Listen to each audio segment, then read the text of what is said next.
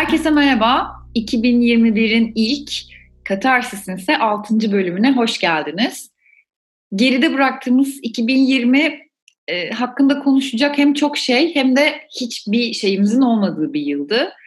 E, bunun üzerine açıkçası ben biraz düşündüm. Hem programın konusu hem de içeriğiyle bağlantılı olarak 2020 bir kitap olsaydı hangisi olurdu dedim. E, ve bu bölümün de içeriğini oluşturan Google kuşunun buna çok uygun olduğuna karar verdim.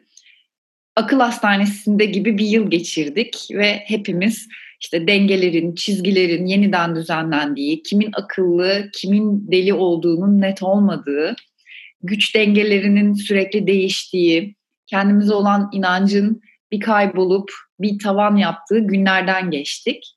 Biraz standart girişimiz öncesinde bunları konuşalım istiyorum. Ee, insanlar sosyal medyada, e, YouTube'da içerikler paylaşıyorlar. İşte yıl boyunca neler yaptık, neler okuduk, neler izledik gibi bir sürü şey hepimizin karşısına çıktı. Kendi adıma da baktığımda kişisel gelişim anlamında ben bu kadar sürede etkisini hissedebileceğim, görebileceğim bir yıl yaşamadım açıkçası. Yani şu anda şunu dönüp diyemiyorum. Ben bunları okudum ve kendimi bu yönde çok geliştirdim. Harika bir yıldı gibi bir yorum veya çok kötü bir yıldı demek için biraz erken olduğunu düşünüyorum.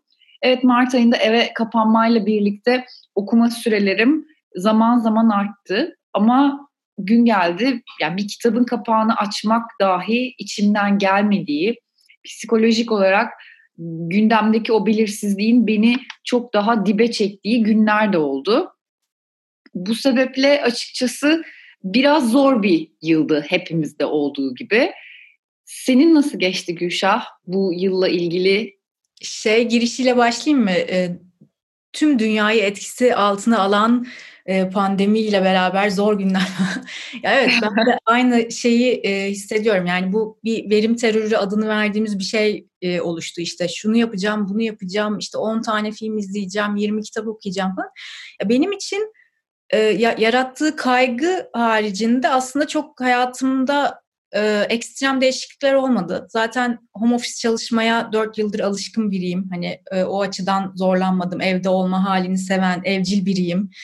E, yani arkadaşlarımı görmemek, ailenin işte hastalanmasıyla ilgili kaygılar haricinde bütün e, gidişatıma aynen devam ettim. Bazen kendimi kapatıp işte hani dedin ya bazen hiç kitabın kapağını açasım gelmiyor falan.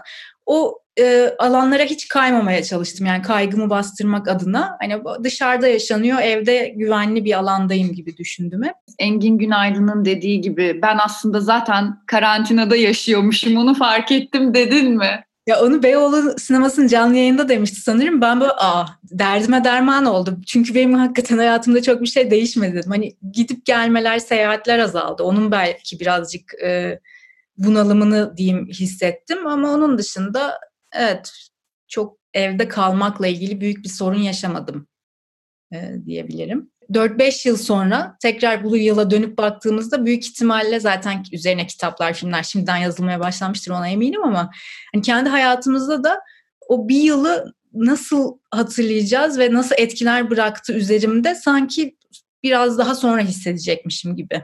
Evet bence de biraz erken yani insanlar böyle çok çabuk her şeyi tükettikleri için şu kadar okudum ve kendimle ilgili şunu keşfettim. İşte benim için böyle bir yıl oldu. Sessizliği dinledim. İşte şöyle yaptım, böyle yaptım falan gibi şeyleri çok çabuk paylaşıyorlar ama benim için de öyle kolay bir süreç değil yani. Bugün dönüp baktığımda diyemiyorum 9 ay bana bunları bunları öğretti. İşte bu dersleri çıkardım falan. Sevdiklerimin değerini anladım falan gibi bir yerden büyük büyük konuşamıyorum.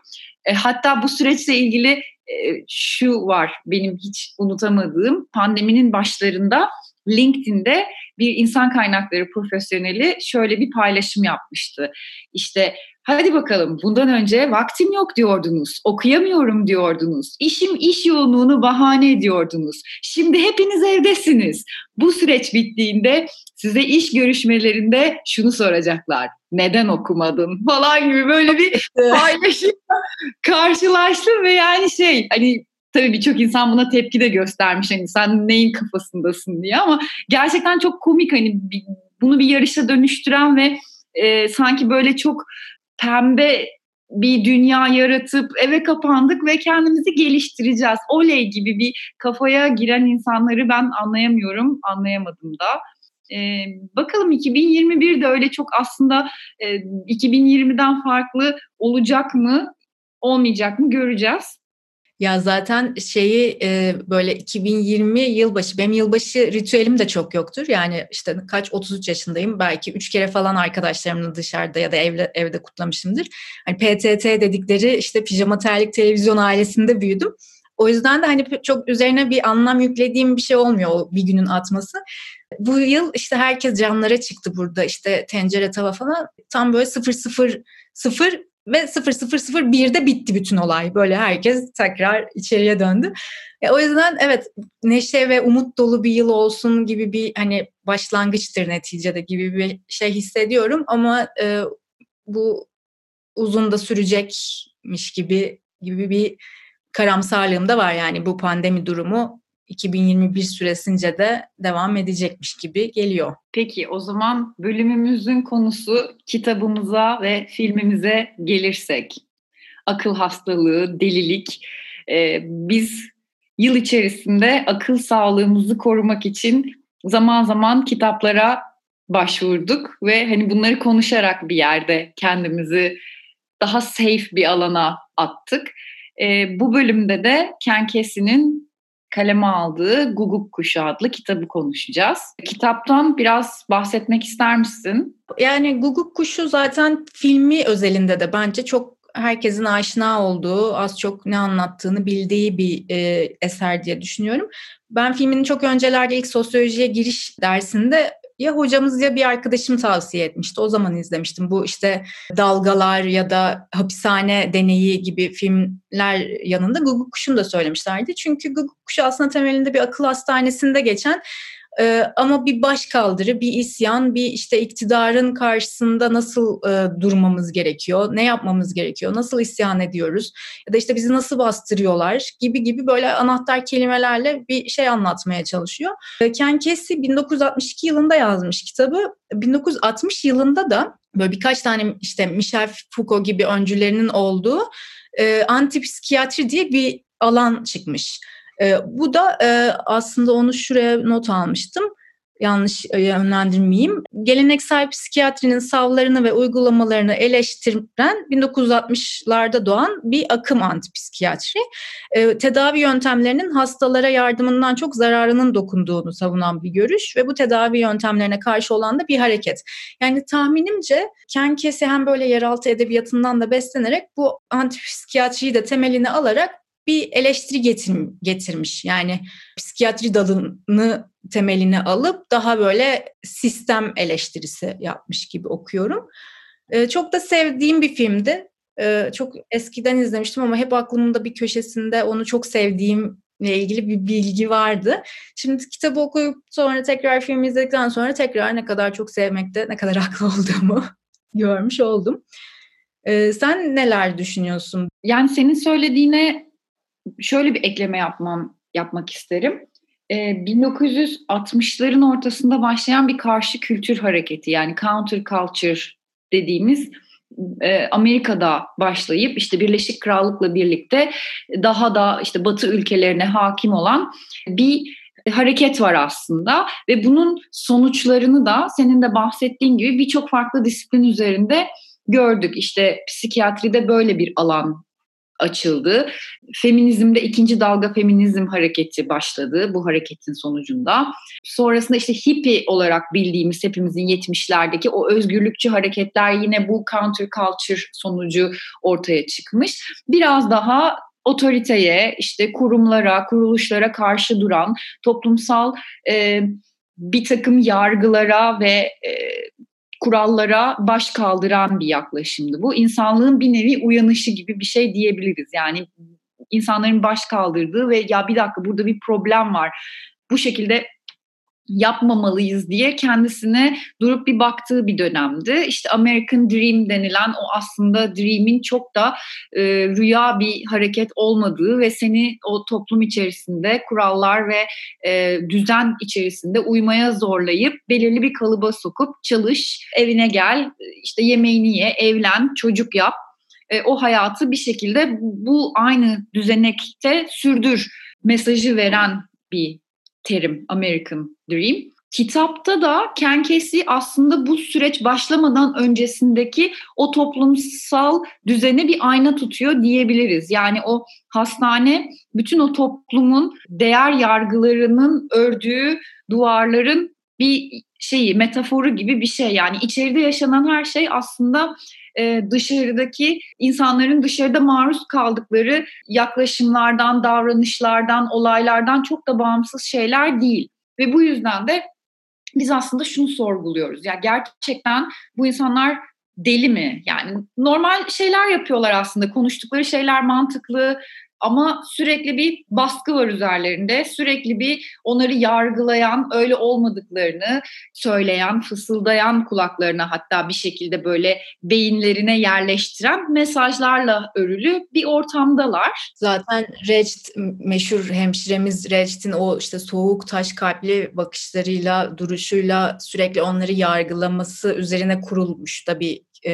eser aslında. Ratchet dediğin gibi sürekli onlara o mesajları fısıldıyor ve özgüvenlerini yıkacak, onları kimliklerini bir türlü inşa edip kişiliklerini ve benliklerini bulmasını önünü kapatacak mesajlarla sürekli o e, karakterleri baskılıyor ve sürekli onlara ne kadar yetersiz, ne kadar işte kötü, ne kadar sağlıksız ve bu topluma uygun olmadıkları mesajlarını iletiyor.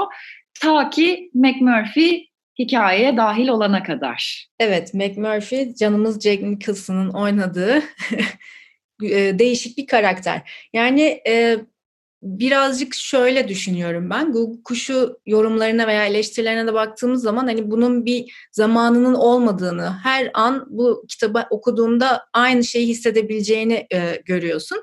Ve şu an okuduğumda gene aynı itibarlı insanların e, güç gösterilerinde bulunması, işte bizim sesimizi duyuramamamız, sürekli bastırılmamız, bu daha geçtiğimiz günlerde bile işte feminist harekette bir örgütlenme yaşandı. Orada bile başım e, aynı şey yaşandı. Yani e, bir susturulma ve bastırılmayla karşı karşıya kaldık. Kitap aslında McMurphy ile başlıyor ama kitabın e, anlatıcısı şef Kızılderili e, sağır dilsiz numarası yapan. Evet numara yapıyor çünkü aslında duyabiliyor ve konuşabiliyor. Ama bir noktada o kadar bastırılmış ki kendini izole etmiş. O açıdan çok değerli bir karakter bence. Kitapta McMurphy'nin şefin ilk defa konuştuğunu duyduğu bir e, bölüm var. Orayı özellikle okumanızı da rica ederim. Çünkü filmde onu o kadar derin bir yerden anlatmamış.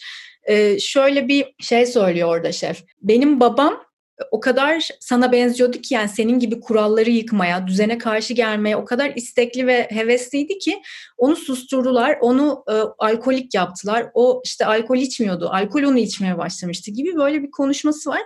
E, ondan sonra hani şef şunu anlamış yani ben artık ne kadar ses çıkarırsam çıkarayım bastırılacağım ve duymayacak kimse beni. Benim isyanım sadece bana zarar verecek. O yüzden ben artık susuyorum konuşmuyorum. Kendimi bir toplumdan izole ediyorum. Ama bu bir yandan da işte babasını bir figür olarak ortaya koyduğu için bunun nasıl bir kültürel akım olduğunda yani bize bu öğretilmiş işte güçlüye ve sisteme itaat etmemizi öğretmiş olan sistemin biraz da kültürel bir noktadan geldiğini de görüyoruz. Ama ne zaman ki McMurphy akıl hastanesine giriş yapıyor, şef ilk defa konuşuyor. İlk defa yani bu ne demek? İşte bir noktada birisi öncü olup e, bir toplumsal bir hareketlenme ve örgütlenme ortaya koyabilirse, bir isyan başlatabilirse o susturduğunuz, bastırdığınız kişiler bile içindeki isyanı ortaya çıkarmaya çok açık. Ben biraz da şöyle daha naif bir yerden de yaklaştım sanıyorum kitaba. Bunda şeyin de etkisi var. Şimdi e, Can'la birlikte e, küçük bir oğlum var iki yaşında. Onunla birlikte çok fazla böyle işte çocuklarla iletişim üzerine kitaplar okumaya gayret ediyorum ve hani doğru iletişim, pozitif yaklaşım, şiddetsiz iletişim gibi şeyler üzerine merak ediyorum ve araştırıyorum. Bu ilişkide de yani bir çocuğun büyürken birey olabilme, kendi benliğini oluşturabilmesindeki en önemli etkenlerden bir tanesi duyulmak. Yani kendini ifade edebilmesi için karşısındaki insanın onu gerçekten dinlediğine, ona gerçekten değer verdiğini fark ettiği anda çocuk kendine şu mesajı veriyor. Evet, ben hani bir bireyim. Benim söylediğim şeyleri dinliyor karşımdaki ve bana değer veriyor. Ve bu kitabı okurken mesela o şefin çocukluk anılarıyla ilgili anlattığı kısmı okurken açıkçası böyle çok üzüldüm ve içim parçalandı. İşte babasını ikna etmeye bir grup geliyor. Evet, kombina herhalde. Kombina. Evet şeyi yapmak için, baraj yapmak için bunları sürecekler oradan bir para verecekler ve ikna edecekler. Konuşuyorlar ve şef küçük çocuk haliyle onları dinliyor. Sonrasında da onlara diyor ki pardon da ben de hani sizin kadar İngilizce biliyorum ve söylediklerinizi anlıyorum diyor. Ama kimse onu du- duymuyor. Kimse ona cevap vermiyor. Dönüp hani onunla bir iletişim kurmuyor ve o anda e, şunu fark ediyor. Ya demek ki hani ben görünmezdim ve hani beni kimse burada olduğumu fark etmiyor. Düşüncelerimin de bir önemi yok. Konuşmasam da olur. Dolayısıyla ilk kez orada bunun farkına varıyor. Ya bu sahnede e, tıpkı senin bahsettiğin bölüm gibi bu sahne de beni çok etkilemişti okurken. E, yani o, onun orada o duyulmaması ve kendini o şekilde hissetmesi bütün sonraki hayatında bir akıl hastanesine kapatılıp sağır ve hani dilsiz olduğu sanılacak kadar bir hayat sürmesine yol açıyor aslında. Hikayenin anlatıcısının da kendisinin olması öte yandan bence çok kıymetli bir şey. E, bunları kaleme alıyor ve biliyoruz ki yani anlıyoruz ki sonrasında hastaneden kaçtıktan sonra bunları kaleme alıyor, yazıyor. Bu, bu noktada ben çok kıymetli buluyorum yani. Evet ben de bu arada Meg Murphy de sevilesi bir karakter de değil bir yandan. Yani e, evet bir heyecan, bir neşe var ama kitapta şeyi hatırlıyorsundur. 15 yaşında ya da reşit olmayan mıydı? Tam yaş veriyorlar mı bilmiyorum ama 15 yaşında bir kızla bir ilişkiye girdiği için aslında bir ceza alacak. Oradan kaçmak için akıl hastanesine gidiyor. Filmde bu nüans yok bu arada. Bu da var. Filmde e, söylüyor muydu yaşını? Evet, evet. Doktor Spivey ile konuşurken diyor e, görseydin diyor yani 15 yaşında olduğuna inanmazdın bile diyor. Ha, sanki ben onu kitaptan e, aklımda kalmış gibi hissediyorum, e, e, düşündüm. Yani o açıdan böyle zaten işte gülüşünü tasvir etmesi falan kitapta gerçekten Jack Nicholson'ı mı düşünerek yazmış? O, o dönem var mıydı neydi bilmiyorum ama yani çok gerçekten çok muazzam bir e, kast olmuş. Bu açıdan ve sürekli bir eril dille işte Recht'in Şimdi sansür yememek için tam o kelimeyi kullanamayacağım ee, ama şey erkeklik organlarımıza tekme atmaya çalışıyor. Bizi egemenliğimizi oradan susturmak istiyor işte. Kalbimiz gözümüz değil bizim egemenliğimiz orada gibi bir dil kullanımı var. Bu şu anki bilincimle beni tabii ki çok rahatsız etti. Bir sonraki sayfada şey diyor kadın erkek yaşlısı genci önemli değil. Yani bu Bayan Rachel olmasa başkaları olur diyor ama yine de egemenliği oraya almış olması, öyle bir cinsel organı, erkek bedeninde olan bir cinsel organı almış olması ve genel olarak kitabın e, ağırlığında da bir eril bir zihniyet olması beni birazcık e, rahatsız etti. Her ne kadar başkaldırısının e, ve cesaretinin hakkını versem de böyle bir o karakter benimseyebileceğim ve sevebileceğim biri gibi değil. Çünkü geldiğinde direkt manipülatif bir şekilde diğer hastalara da üstünlük kurmaya çalışarak, yeri geldiğinde onlarla dalga geçerek kurmaya çalıştığı bir e, ilişki çemberi de var. Hani bunların da belki e, beni rahatsız eden noktalar bu oldu McMurphy karakterinde. Kitapta zaten çok ciddi bir kadın düşmanlığı var. Yani baştan sona baktığında Harding ile arasındaki ilk konuşmadan bunu şey yapıyoruz. İşte o terapi sırasında Ratchet'ın e, Harding'in eşiyle ilgili onu konuşturmaya çalışması McMurphy'yi rahatsız ediyor ve sonrasında diyor ki işte senin dediğin gibi yani ona patronun kim olduğunu göstermemiz gerekiyor diyor. Ve hani o bir kadın ve ne hakla böyle bir sizin üzerinizde tahakküm kurara getiriyor. Bir de tabii şöyle de bir durum var. Yani hastanede bütün hastalar erkek, bütün e, onlara bakım verenler hemşire kadınlar. Eğer işte kara olan denilen o hasta bakıcıları saymazsak ve Doktor Spivey dışında ana onlarla ilgilenen kişiler hemşire Ratchet ve arkadaşları yani diğer ekip arkadaşları.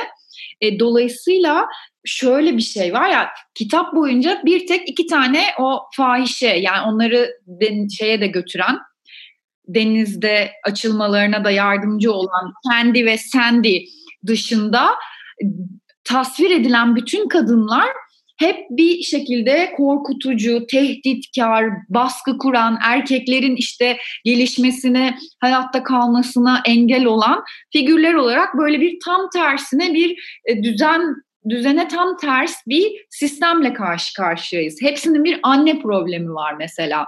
İşte Brom, Bromden'ın annesi, Şef Bromden'ın, e, Billy'nin annesi. Evet yani Bromden'ın soyadı bile annesinden geliyor. Çünkü neden annesi yerli değil ve babası evlenince sistem içerisinde hayatta kalabilmek için annesinin soyadını alıyor. Çünkü annesi bir Amerikan vatandaşı ama o bir kızıl derili, bir yerli, bir varlığı yok sistem içerisinde.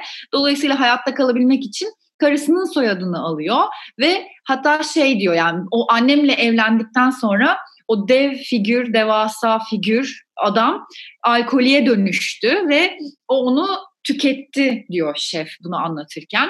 E dediğin gibi Billy Bibbitt'in annesi inanılmaz bir figür. Yani e, görünmeyen ama üzerinde inanılmaz bir otorite kurmuş ve bunu hemşire Ratchet'la el ele yapmış. E, kitabın sonunda da çocuğun ölmesine kadar yol açabilecek bir güce sahip bir karakter. Yani o kadar çok bastırılmış ve kendini oluşturmasına, kendini ifade etmesine izin verilmemiş, geliştirememiş bir karakter ki annesinin korkusunda yaşamaktansa e, kendini öldürmeyi tercih ediyor. Kitap bu noktada yani dediğim gibi kadın düşmanlığı konusunda çok ciddi bir problemi var kitabın. Ya bu arada yeraltı edebiyatı genel olarak öyle. Ben lisede okurdum. Ee, şimdi dönüp bakınca gerçekten tüylerim diken diken oluyor. Hatta böyle yeraltı e, yazar edebiyatı yazarlarının böyle bir e, çizgi romanı vardı. Onu almıştım. Hani hayatlarıyla ilgili. Yani kadın mı dövmemiş, taciz mi, tecavüz mü etmemiş, vurmuş falan böyle e, o yüzden artık bu e, kurdukları yani tabii ki bütün yeraltı edebiyatını kapsamıyorum ama genel olarak oradaki o argo, o jargon genelde kadınların aşağılanması üzerine kurulu. E, o yüzden e, Ken de zaten yeraltı edebiyatı olarak kendisini e, öyle bir konumlandırma yaptığını e, okumuştum giriş yazısında. O yüzden sanırım o da gene buradan yürürüm. Bu işliyor zaten bu edebiyat türünde diye düşünmüş olabilir. Belki şöyle bir şey de olabilir. Yani ben okurken hani iyimser tarafından mı bakmayı tercih ettim bilmiyorum. Şey gibi de düşündüm. Yani bu erkeklerin, bu patriarkanın tırnak içinde matriarkiyle olan problemi aslında o yine patriarkal düzenin bir itkisi, bir tepkisi olarak ortaya çıkıyor. Yani patriarka öyle bir sistem yaratıyor ki erkeklerin hep en tepede olması, en güçlü olması gerektiğini söylüyor ve öyle olamayan erkekler işte o patriarkal düzene ayak uyduramayan erkekler deliriyorlar ve işte hastaneye düşüyorlar. Yani böyle bir şey yerden de okumak istedim açıkçası. Güzel bir temenni.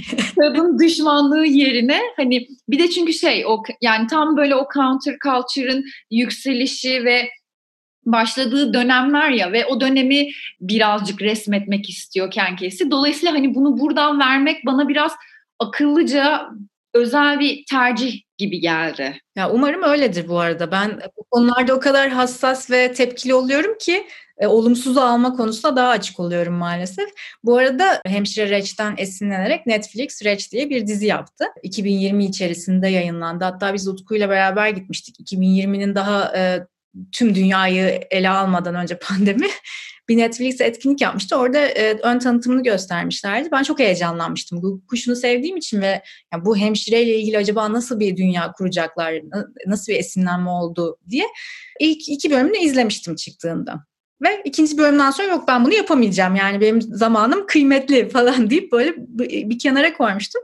Sonra işte Google kuşunu okumaya karar verince seninle de konuşunca e, katarsis için tabii ki değer diyerek bir 8 saatimi Reçte de verdim. Bir belki biraz oradan da bir şeyler söylemek istiyorum. O yüzden bu buraya bağlamak istedim. Şimdi orada e, bu Google kuşundan öncesini anlatıyorlar. Aslında hemşire Reçet'in hikayesini. Orada şeyleri çok daha spesifik olarak vermiş sanırım. Yani bu akıl hastalığı olarak tanımladığımız yani o dönemler tanımlanan durumların aslında her zaman otoriteler tarafından işte onların bedenlerine, onların e, kararlarına saygı duyulmadan e, tedavi ye işte ya da işleme yönelik şeyler yapıldığını. İşte örneğin eşcinsellik bir hastalık olarak görülüyor ve çok korkunç işte hepoterapiydi sanırım. Yani çok kaynar sudan çok soğuk suya vücutlarını sokmak gibi inanılmaz e, bağnaz ve saçma bir tedavi yöntemi var. İşte lobotomi zaten var. Şok tedavisi Google kuşunda da keza vardı gibi böyle e, gene orada öyle bir eleştiri var. Yani Reşti hikayesinden ve ambiyansından bağımsız olarak yani sevmememin yanı sıra hani bu gibi şeyleri göstermiş olması hoşuma gitti o, o tarafta. Ratchet bu arada da Netflix'in 2020'de en çok izlenen dizilerinden birisi oldu. Yani bunda Ryan Murphy'nin etkisi muhtemelen büyük. Ee, ben açıkçası senin kadar kesin yaklaşmadım diziye. Daha biraz daha belki ön yargısız başladım. Bunları çok böyle bilmeden e, açtım izledim.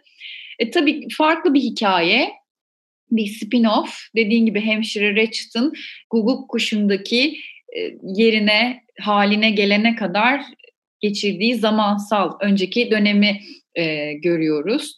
Farklı bir hikaye, kurmaca yani kitaptan bağımsız e, işte kardeşiyle olan problemlerinden ve hastanenin baş hemşiresi oluşuna yükselen hikayesini dinliyoruz. Ben açıkçası Ryan Murphy'yi American Horror Story'den de e, sevdiğim ve takip ettiğim için o dünya renk kullanımı, yansıttığı şiddetin, vahşetin Ryan Murphy tarzı beni şey yapmadı yani rahatsız etmedi ve ben daha keyifle izledim.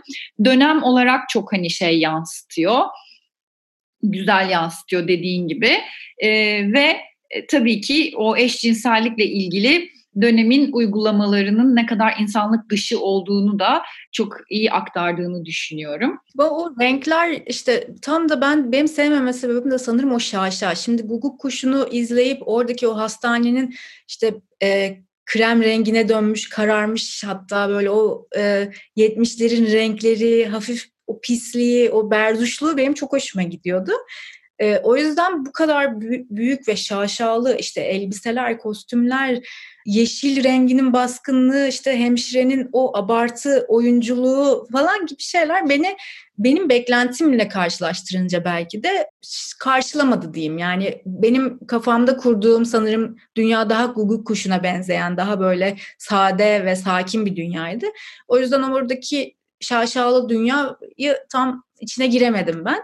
Son bir şey söyleyeceğim ben. Onu da et, ekleyeyim. Kaçış planları sırasında yani film, kitabın kapanışında e, Harding'in bir konuşması vardı. O kısmı not aldım. E, şöyle diyor. Bu arada işte herkes kaçmaya çalışıyor. Harding kaçamıyor. Yani çoğu hasta gibi. O da yani benim yok benim burada durmam lazım diyor. Onu da şöyle açıklamış e, toplumumuzun utanç verici diye nitelediği bazı davranışlarda bulundum ve hastalandım. Yaptıklarım değildi hastalanmamamın nedeni, sanmıyorum. Daha çok toplumun o yüce ve ölümcül işaret parmağının beni göstermesiyle gelen histi ve milyonlarca insanın utan, utan, utan diye haykıran yüce sesi. Toplumun farklı olanlarla baş etme yöntemi budur burası çok güzel özetliyor bence az önceki işte Reç'te verdiğimiz e, diziye verdiğimiz atıfı da. Benim bu arada 2021'e girişim Hand, Handmaid's Tale'ın 3. sezonuyla oldu. Müthiş bir e, giriş. Ya gerçi biraz daha dayanışmaya geldiği için hoşuma gitti yani onu izlemek. E, ilk iki sezon kadar karanlık değil, gelmedi bana. Neyse orada da zaten bilirsiniz işte bir distopya yaratılmıştır ve e, damızlık kızlar işte belli kurallar ve belli çerçeveler içinde yaşarlar. Korkunç bir distopya bu arada.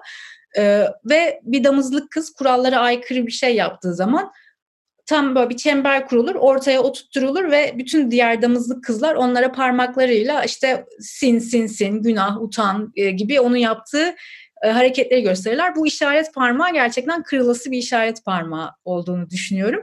E, genel olarak da Google kuşunda da bence anlatılmaya çalışılan şey farklı olduğun zaman, farklı düşünce yapılarına sahip olduğun zaman veya kabul etmediğin zaman sana dayatılan sistemi e, işaret parmağınla gösterilirsin. E, bunu hatta e, hemşirenin odasını bir göz olarak kullanıyor ve herkesi görebildiği bir şey yaratmışlar. Yani öyle bir sistem yaratmış. E, toplumda gözetleme diye bir şey vardır zaten. Yani belki Tanrı'nın doğuşunu bile oraya alabiliriz. Çünkü birileri bizi gözetliyorken daha kurallara uygun davranmayı e, makul görürüz. İşte cezalandırılmamak, işte günah diyeyim tırnak işareti, işareti içinde e, yazılmasın gibi sebeplerden ötürü. Hatta dalga geçiyoruz. Her yere kameralar kuruldu. E, aman ne olacak? Seni kim gözetleyecek ki? İşte telefonunun ışığından kameranı alıyorlarmış falan. Hani bunlarla dalga geçiyoruz. Çok önemli kişiler olmadığımızı düşündüğümüz için ama bir yandan o gözetleme kültürü e, bizim isyan etmemizi veya işte farklı düşüncelere sahip olduğumuzda başımıza geleceklerle ilgili bizi korkutmaya çalışması açısından da oldukça korkutucu bir yöntem. Tabii bunun yarattığı paranoya dediğin gibi hepimize e, yerleşmiş durumda. Hatta yani o paranoyayı kitapta da çok iyi görüyoruz. İşte Bromden'ın sürekli o görmüş olduğu sis mesela yani halüsinasyonlar, e, o sis makinesi işte yine sis makinesini açtılar her yer sis oldu ve işte yani o şeyle başa çıkma mekanizmaları hep aslında o sistemden bir şekilde kendini sıyırmak, nasıl o sistem içerisinde aslında uyum sağlamak bir yerde. Yani başka türlü ayakta kalamıyor, hayatta kalamıyor belli ki. E, ve bu hastanenin içerisinde nasıl hayatta kalabileceğine dair yöntemleri yıllar içerisinde kendisi geliştirmiş ve bu da onu aslında deli etiketiyle birazcık kurtarmış baktığımızda. Peki e, biraz da film uyarlamasına yani 1975 yılında Miloš Forman yönetmenliğinde Beyaz Perde'ye uyarlanan işte Jack Nicholson'ın oyunculuğuyla devleşen e, film versiyonuna değinelim istiyorum ben. Filmin şöyle bir özelliği var. Oscar'da 5 ana kategoride 5 ödül almış film. En iyi film, erkek oyuncu, en iyi kadın oyuncu, en iyi yönetmen ve en iyi uyarlama senaryo. Bu 5 kategoride 5 ödülü de alan totalde 3 film varmış baktığımda.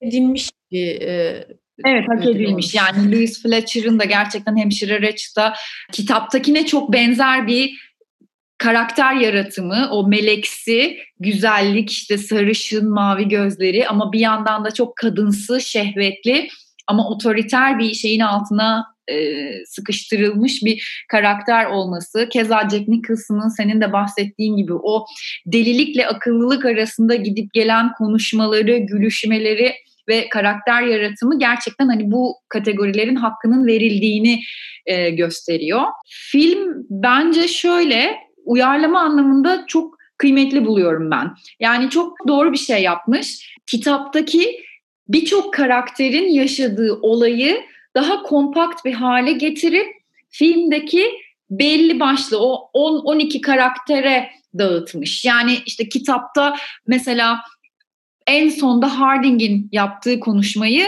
kitapta Billy Bibbit yapıyordu. Veya işte gemiyle kaçtıkları süreçte yaşananlarda e, içerisine o geziye dahil olan daha başka karakterler vardı ama onları daha o potada eritip mevcut karakterleri sadece o geziye götürüyor gibi böyle. Filmin akıcılığına, hikayenin gidişatına çok doğru e, dokunuşlarla bence başarılı da bir iş çıkarmışlar. Hoş bu konuda Ken Kesey'nin e, çok rızası alınmamış. Onunla ilgili de bazı şeyler okudum. Filmin yapımcılarına dava açmış Ken Kesey. E, demiş ki yani ben kitapta Bromden'ın gözünden anlatıyordum ve bu kitabın asıl olayı bunun Bromden'ın gözünden anlatılıyor olması. Siz filmle bunu tamamen yok ediyorsunuz ve mahvettiniz benim kitabımı diye dava açmış. Ben bunu anlamıyorum ya. Yani Ayça şimdi ben şeyi anlıyorum. Bir yazarsın ve işte e, yıllarını vermişsin, bunu düşünmüşsün, orada karakterler kurmuşsun, içinin dışında her şeyini biliyorsun artık. O karakter sen olmuşsun ve bunu bir kitaba dönüştürmüşsün. Tamam çok güzel istediğini aldın oradan zaten. E bundan sonra onların hakkını satıyorsun. E bir sözleşmen bir şeyin vardır elbette orasını bilmiyorum ama bunun hakkını sattıktan sonra bir uyarlama olarak o senaristin veya yönetmenin de gözünün için, işin içine gireceğini bilmek lazım. Ya mesela işte Shining örneği. Stephen King çok severim bu arada. Ama yani bu aymazlık gibi geliyor bana. Kubrick'e çıkıp ay e, hiç çok kötü olmuş. Hayır abi adam muazzam güzel bir film yapmış. Senin eser, bu arada kitabını da okudum. Filmini de izledim. Filmi kesinlikle çok daha iyi. Kitap da çok iyi bu arada. Ama başka bir şey yapmış. Orada mesela Shining aslında çocuğun üzerinden e, kurmuş Stephen King yani. Ama e, Shine, Kubrick onu e, Johnny'nin üzerinden kurmuş yani kitaptaki karakter üzerinden. E, tabii ki çok daha farklılıklar var. Kitap da çok güzel ama film başka bir şey e, anlatıyor ve çok güzel bir, çok iyi bir film. Yani Google Kuşu da benim için öyle. Yani filmi çok güzel ve bu arada o kadar da kitaptan bağımsız bir şey olduğunu e, düşünmüyorum. Ama tabii ki Ken Casey'nin de işte benim şefim böyle bir şef değildi. Siz şefimi yanlış anlattınız isyanını anlıyorum. Bunu kenarda köşede söylersin eş dost meclisinde paranı almışsın. Hani. Bayağı tepki göstermiş ama yani yıllarca filmi hiç izlememiş. Hatta bununla ilgili işte bir anekdot var. Bir gün evde otururken e, bir gece televizyonu açıyor ve karşısına bir film çıkıyor. Filmi izlerken aa ne güzel filmmiş falan deyip kapılıyor. Ve filmin ortalarında aslında bunun kendi kitabının uyarlaması olan Google Kuşu olduğunu anlıyor ve hemen televizyonu kapatıyor. Asla izlemiyor falan sonuna kadar hiç izlememiş filmi bir tepki olarak. Bu arada çok da iyi bir film yani bu kadar şikayet etmeye ne gerek var ben de pek anladığım bir şey de değil yani. Evet, orada kendisine okey boomer diyoruz ve bir kenara ya çünkü gerçekten şeye kızıyorum yani sen bu kitabın kitap olarak ve senin düşüncen, senin kafanın içindekiler olarak kalmasını istiyorsan satmayacaksın. Yani değil mi? Bu belki çok ukala konu bir yerden konuşuyorum bilmiyorum ama yani bu işi başkasına emanet etmeyeceksin. Yani bu kadar iş, karakterin senin için önemliyse, hikayenin gidişi e, önemliyse yani ne kadar sözleşmeler yapılırsa yapılsın. Sonuçta senaristten sonra yönetmene geçtiğinde senaristin e, yazdığı şeyi yönetmenin çekmediğini bile biliyoruz. Yani bunları sen bu sektörün içinde biri olarak bilirken bilmiyorum bana ya parasını alıp kenarda oturmayacaksın ya da ne bileyim hiç satmayacaksın gibi geliyor. Evet, Gülşah sinirlendi arkadaşlar. evet Ken Casey ve Herkes haddini bilecek. Ken Casey haddini bileceksin. Buraya bir Seda Sayan e, emojisiyle. Çok çok sinirlendi yani. Hiç böyle 6. bölümü çekiyoruz. İlk defa seni bu kadar sinirli, hararetli görüyorum. E, çünkü e, sorumuzun cevabı benim için film. Filmi adına da yok. Gerçekten bu konuda böyle düşünüyorum. Ya, uyarlamadan bağımsız da bence film olarak çok güzel, çok iyi yapılmış, çok iyi işlenmiş. Atmosferi çok iyi kurulmuş. Yönetmenliği gerçekten bu zaten 5 tane Oscar kazanmış. Oscar tabii ki bir ölçüt değil ama hani ben izlediğim zaman diyorum ya seneler geçtikten sonra bile içimde bir yerde bu filmle ilgili bir sevgi pıtırtısı vardı yani. Tabii da sevdim ama dediğim gibi o şey sürekli argo kullanımı ve işte o çok fazla e, kadın düşmanlığı beni biraz yordu okurken. Filmde de var evet ama film daha böyle smooth bir geçiş yapmış o konuda bence. E, bu arada böyle bir düzeni akıl hastanesi üzerinden kurmuş olmak çok kıymetli. Onu da e, söylüyorum yani Ken Casey için. Buradan Ken Casey'ye sesleniyorum. Hakkını veriyorum diyorsun yani. Doğru bir şey yapmışsın Ken Casey. Tamam. Peki o zaman senin bizim kadim sorumuza cevabının film, film olduğunu varsayıyorum, anlıyorum bu söylediklerinden. Ee, sanırım ben de evet filmi çok beğenmekle birlikte ben yine de biraz daha edebiyat tarafı benim için ağır bastı ve ben kitap diyeceğim burada. Bazı şeylerin altını kitap daha iyi dolduruyor bence. Yani o karakterlerin yaşadığı dönüşümü yani o hastane içerisinde kaybolmuş ruhlar gibi gezen karakterlerin McMurphy ile birlikte daha bireysel, daha cesaret kazanmış ve daha e, kişiliklerini sahiplenmiş olmalarına giden yolu ben kitapta daha keyifli okudum açıkçası. E, tabii ki bunu şey olarak beklemiyorum yani her şeyi satır satır uyarlayıp Lütfen burada bana kızma. satır satır uyarlayıp yani filmin böyle olmasını beklemiyorum ama e, Ken Casey'nin yarattığı o süreç bana daha keyif verdiği için ben e, kitabını tercih ediyorum. E, bu arada son bir e, yayın evine de seslenmek istiyorum burada. Bugün benim seslenme günüm. E, Nemesis'ten çıkan kitabı okudum ben. Kapakta Jack Nicholson'ı kullanmışlar. Yani gerçekten bunlara bravo diyorum ben böyle olan kapaklarına. Yani şimdi Queen's Gambit'i bir konuşmuştuk acaba okusak mı falan. Sonra kitabın kapağına baktık. Orada böyle e, Queen's Gambit'te kızın da adını unuttum şimdi. oyuncusunu koymuşlar. Yani bu bir PR çalışması anlıyorum ama edebiyat sanki öyle bir şey değilmiş gibi. Yani benim şu an e, başrolünde birini yani Jack Nicholson'ı hadi ben Google Kuşu'nu hiç okumadım diyelim ve izlemedim. Yani ben kapak görselinde McMurphy'yi görüp onu kafamda canlandırmam. Yani bana bir kişinin veya kişilerin e, fotoğraflarının kapakta olmaması gerekiyormuş gibi geliyor. Yani cümlelerimi toparlayamıyorum bile. Bu konuda da çok kızgınım. Fark ettim. Bölmüyorum o yüzden araya girmeye korkuyorum şu anda. yani kapak sattırır deniyorsa bir yandan da bu yaptığınız PR çalışması benim gibi düşünen insanlar için de sattırmama noktasına e, varıyor.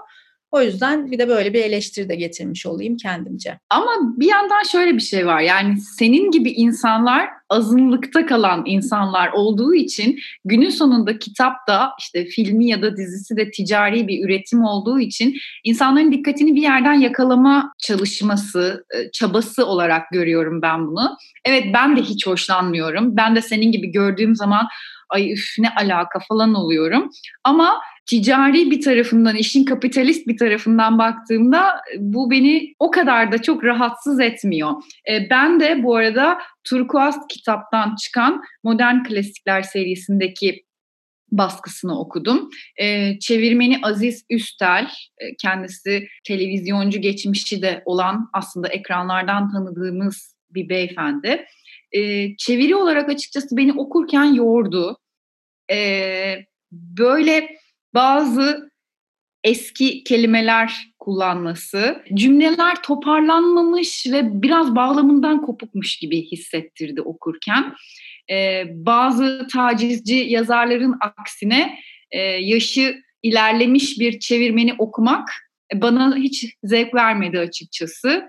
E, o yüzden ben de hani kitaptan o tadı alamadım böyle sinirden e, yanaklarım al al olmuşken biraz da bu e, oraya hiç girmeyelim. o konuda da ya. o ayrı bir podcast konusu olabilir çünkü gerçekten e, yayın yani edebiyat dünyası bu konuda iyi sarsıldı. Umarım sarsılmaya da devam eder.